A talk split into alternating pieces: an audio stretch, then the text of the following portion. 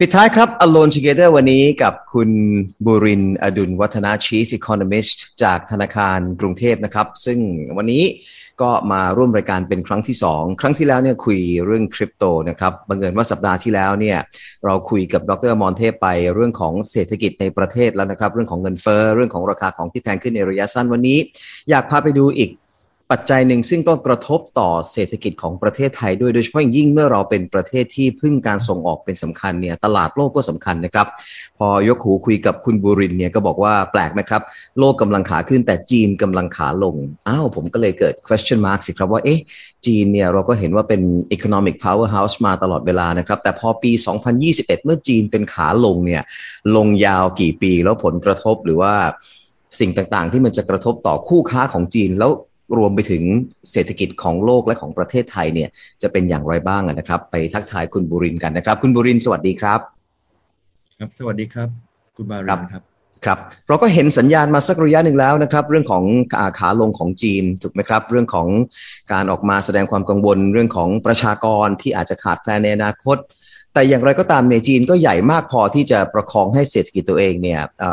รอดไปได้ ถึงแม้จะต้องปิดประเทศมานานแสนนานก็ตามนะครับ ทำไมจีนถึงเป็นขาลงได้ครับ คุณบุรินครับ ก็จริงๆก็หลายปัจจัยเพราะว่าต้องบอกว่าจีนเนี่ยโตมานานแล้วนะครับแล้วก็ผมว่าขาลงเนี่ย ผมว่าก็คือ slow down แต่ก็ยังโตอยู่คือ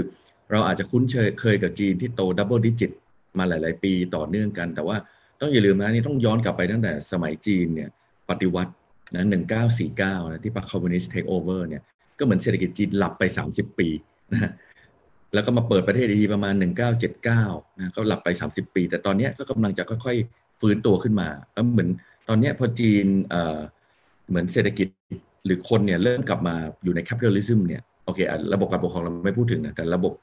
วิธีการทำงานของประชาชนการตัดสินใจเนี่ยเหมือนทุกอย่างคือ capitalism คนมันก็เลยฟื้นค่อยๆ ฟื้นตัวมา แต่ว่าตอนเคตอนนี้คือจีนเนี่ยก็กลายเป็นเศรษฐกิจอันดับสองของโลกแล้วนะฮะแล้วผมว่าอีกไม่นานเนี่ยจีนก็จะกลายเป็นเศรษฐกิจอันดับหนึ่งของโลก ซึ่งอันนี้มันก็ตามหลักโมเมนตัมนะฮะตามหลักเอ่อ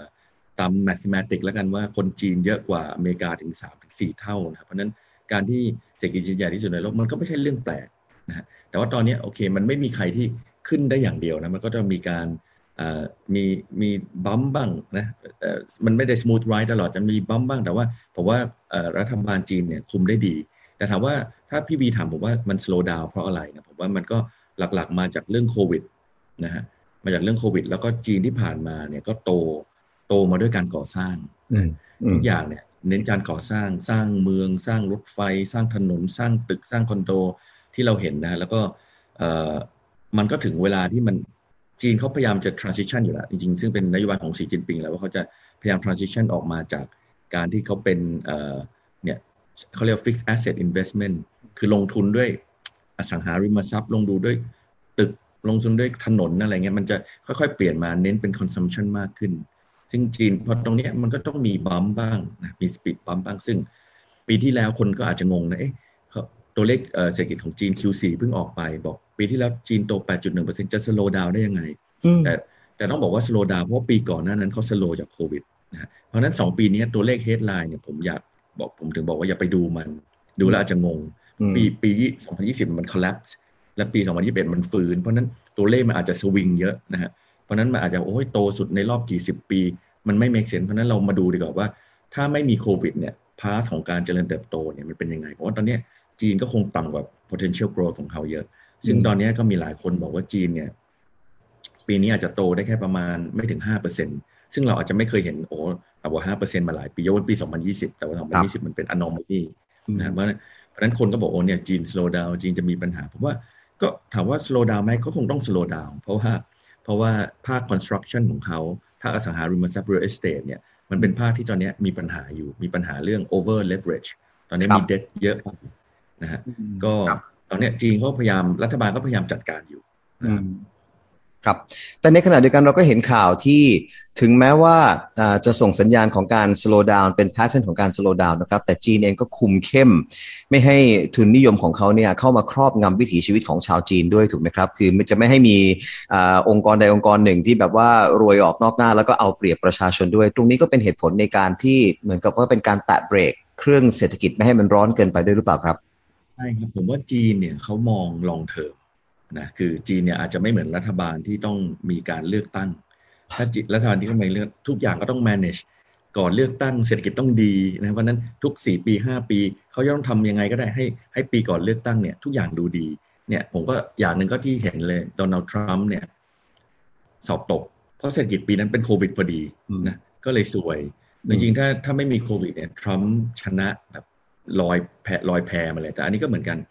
จีนเนี่ยแต่จีนเขาไม่ได้มองตรงนี้ เพราะนั้นเขามองว่าทำไงก็ได้ให้มันไม่ไม่ขึ้นไปสูงแล้วก็ crash เพราะว่ามันไม่ได้เขาไม่ได้ต้องการความหวือหวาของเศรษฐกิจ เพราะนั้นยังไงเขาก็ in power เพราะนั้นเขาต้องการ manage ให้มันค่อยๆเป็น ค่อยๆไป ทุกคนค่อยๆรวยไปพร้อมกัน อย่างที่เขาเรียกว่า common prosperity นะซึ่งอันนี้เขาก็ออกมาแตะเบรกเอ่ออย่างที่เราเห็นพวกยักษ์ใหญ่นะอย่างพวก fintech ต่างๆนะเอ่อ and financial นะฮะ Tencent และอีกหลาย ๆ อันที่เขาจะจัดการให้ ให้บริษัทไม่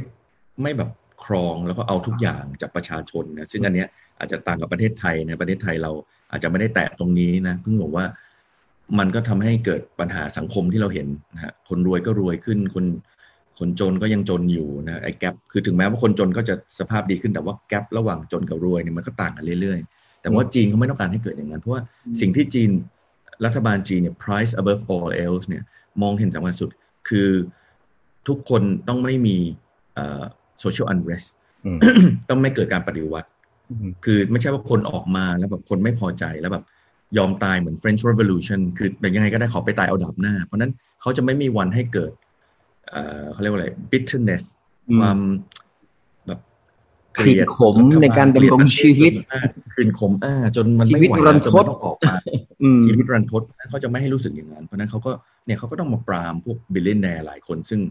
เขาหนึ่งก็คือก็เป็น threat กับพรรคคอมมิวนิสต์ของเขาเองสองก็คือเป็น threat ว่าถ้ารัฐบาลไม่ทำอะไรแล้วบิลเลนแนร์พวกนี้รวยขึ้นรวยขึ้น แล้วเขามาเทียบกับประชาชนอีกพันล้านคนที่ชีวิตก็ยังลำบากอยู่ อันนี้ผมว่ามันจะเป็นปัญหาสังคมเพราะจีนเขาต้องมาจัดการนะแล้วก็มีอินเซนティブที่เข้ามาจัดการ เพราะว่าเขาต้องการให้ทุกคนรู้สึกว่าให้รัฐบาลเทคแคร์ประชาชนตัวเล็กๆอย่างเขา ซึ่งตัวเล็กๆอย่างเขาแต่มันเยอะ มันเป็นพันล้านคนเพราะนั้น อันนี้เขาต้องการ social harmony เขาเลยเห็น policy เขาซึ่งผมว่ามันมันเป็นการดีด้วยนะผมว่ามันเป็นการ cool down เศรษฐกิจ แล้วก็เป็นการทำให้มันเกิด level playing field มากขึ้น สิ่งที่เราได้ยินในประเทศไทยครับพี่วีก็คือ เราเห็นเลยว่าหลายคนบ่นว่าเนี่ยเจ้าสัวครองประเทศ เราก็อาจจะรู้สึกอย่างว่าจะเริ่มธุรกิจอะไรโหแบบเงินนายทุนเต็มไปหมดเลย มันขึ้นยากมาก แต่จีนเขาไม่อยากให้คนรู้สึกอย่างว่า ทุกคนไม่มีความหวัง ทุกคนคือเขาไม่ได้กั้นความรวย แต่เขาไม่ใช่ว่าคนรวยแล้วไปเบียดไม่ให้คนอื่นขึ้นมาได้เขาเขาอยากให้ทุกคนเห็นมีความหวังเหมือนเป็นอเมริกันดรีมสมัยก่อนว่าอยู่จนแค่ไหนอยู่ก็สักวันหนึ่งอยู่เป็นประธานได้อยู่เป็น billionaire ได้จีนเขาอยากให้คนรู้สึกอย่างนั้นนะผมว่า เอ๊ะแล้วแล้วด้วยด้วยวิธีคิดแบบนี้ด้วย regime แบบนี้เขาอยู่ในตลาดโลกที่เป็นทุนนิยม ซึ่งเขาก็เป็นทุนนิยมด้วยนะครับ ได้อย่างไรครับ มันจะมีปัญหาอะไรเกิดขึ้นไหม แล้วเขาก็อยู่ใน supply chain ด้วยไงฮะถูกไหมครับแล้วเขาก็เป็นตลาดส่งออกที่สำคัญของหลายประเทศด้วยเหมือนกันเป็นคู่ค้า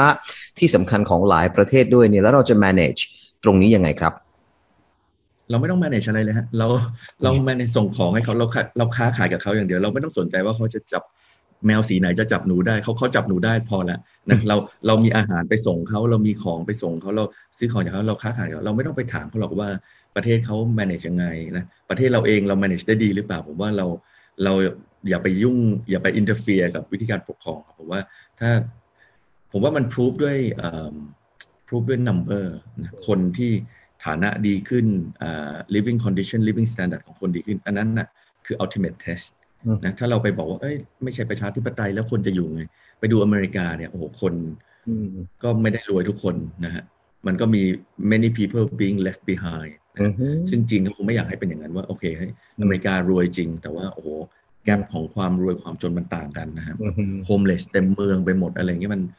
มันก็ไม่ใช่สังคมที่น่าอยู่นะถ้าเรามองตัวเลขรวม GDP อเมริกาเยอะเหลือเกินนะแต่ว่าพอไปดูจีนเขาก็อยากจะให้ทุกคนเนี่ยมันขึ้นไปด้วยกัน ครับว่าอันนี้ดีกว่าแต่เราเราไม่ต้องทำอะไรเราค้าขายกับเขาอย่างเดียว เราคิดเรื่องค้าขายเราไม่ต้องไปประนามเขาว่าโอ้ยเขาไม่ใช่ประชาธิปไตยเราเองก็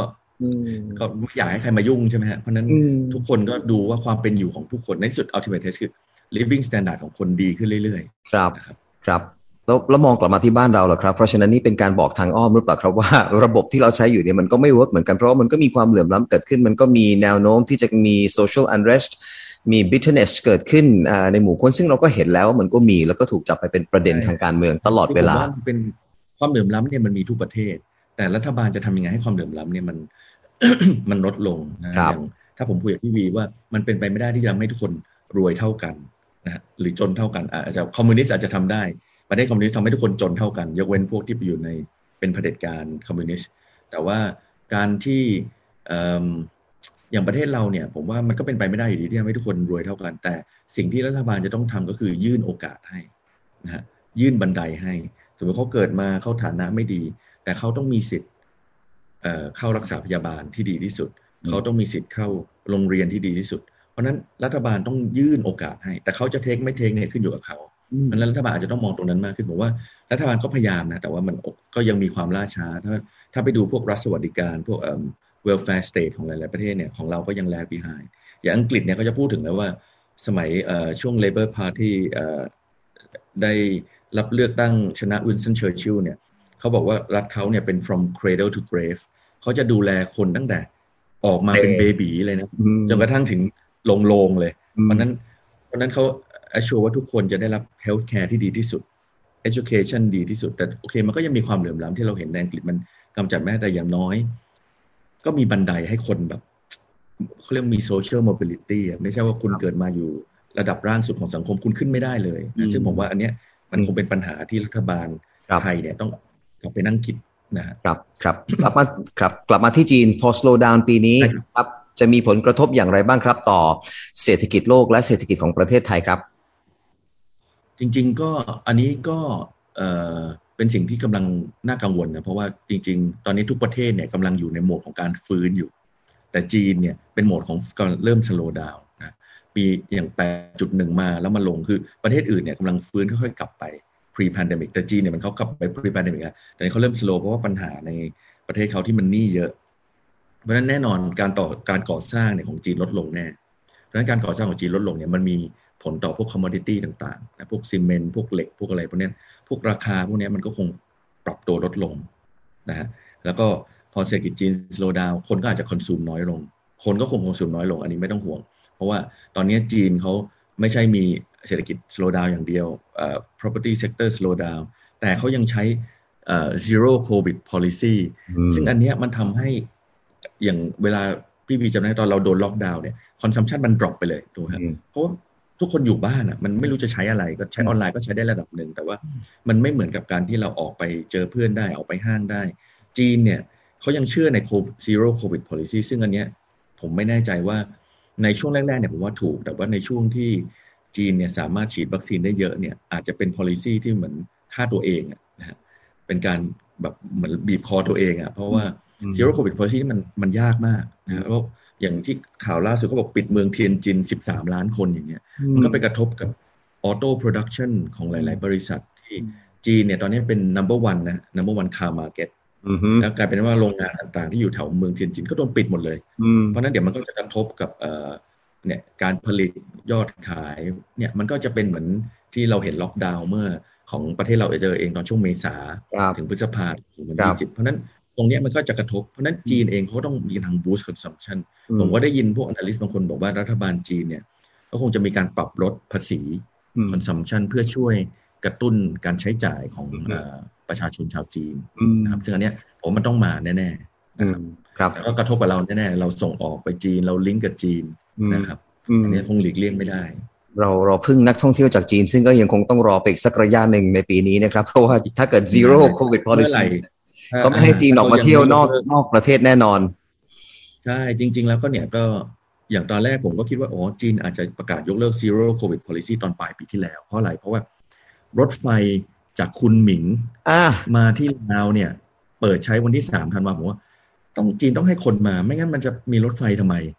ปรากฏว่าจีนก็ยังไม่ยอม ก็บอกว่าคนจีนก็เลยนั่งจากคุณหมิงมาถึงชายแดนจีน นั่งไปนั่งกลับ คนลาวก็นั่งจากเวียงจันทร์ไปบอดเต็นนั่งไปนั่งกลับ นะฮะซึ่งตอนนี้แต่เราเห็นแล้วแหละว่าตอนนี้คนก็สนใจแห่กันไปขึ้นเขาบอกคนลาวขึ้นไปแล้วหกแสนกว่าคนนะฮะภายในเดือนเดียวนะเดือนกว่าๆเนี่ยหกแสนกว่าคน แล้วก็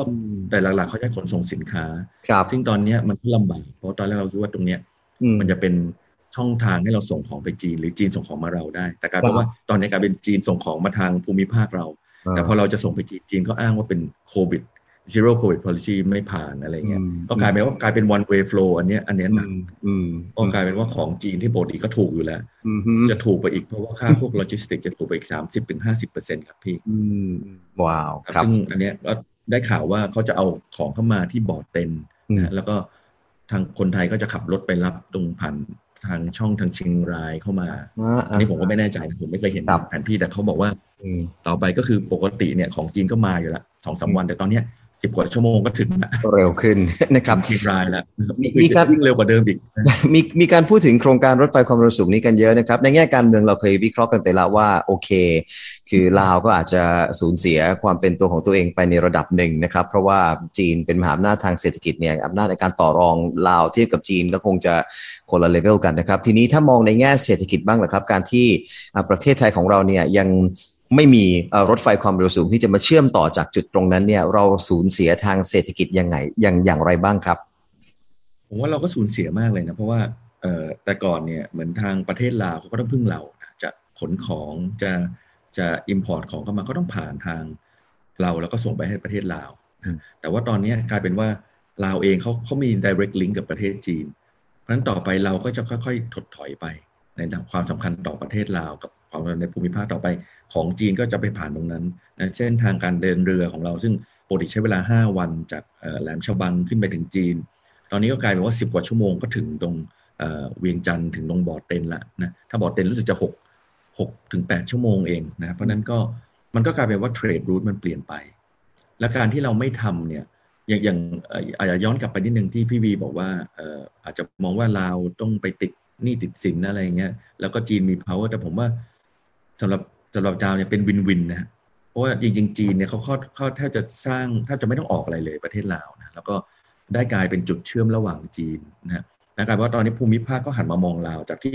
ลาวเนี่ยมันเป็นประเทศที่ออกเขาเรียกว่าออกทะเลไม่ได้เป็นแลนด์ล็อกคันทรี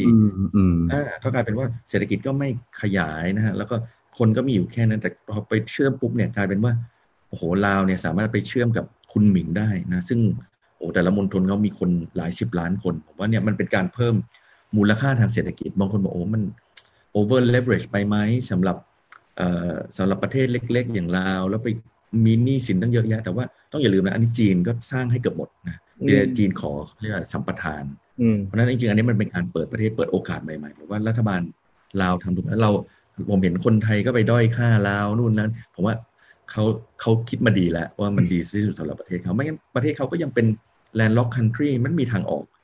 แต่อย่างโอกาสของไทยเนี่ยก็ก็เสียดายนะ เพราะว่าจีนเขามองเราเป็น part ของ Belt and Road Initiative หรือที่เขาเรียกอีอีต้าอีลูนะฮะซึ่งตรงเนี้ยมันกลายเป็นว่าเราคุยกับจีนแล้ว แต่เราก็ไม่สร้างสักทีกลายว่าของเราเนี่ยกว่าจะเสร็จอีกห้าปีเจ็ดปีเนี่ยกว่าจะไปเชื่อมถึงหนองคายปานนั้นก็เขาไปถึงไหนตอนไหนกันแล้วนะผมว่าประเทศอื่นผมเห็นอย่างนี้ก็คงอยากให้ให้เราให้เราสร้างต่อมาถึงเขาอย่างเขมรเนี่ยถ้าเกิดว่า กลายเป็นว่าเราสร้างต่อไปเขมรแล้วออกเขมรออกท่าเรือไปเลยนี่เราจบเลยเลยนะ เราจะโดนบายพาสเลยจบเลยนะ เราเองใช่คือ คือเหมือนเราไม่คอนเน็กอะนะฮะเราไม่คอนเน็กปุ๊บเนี่ยมันก็คือจีนต่อไปคือเป็น center of gravity จะเป็นจุดศูนย์กลางของโลก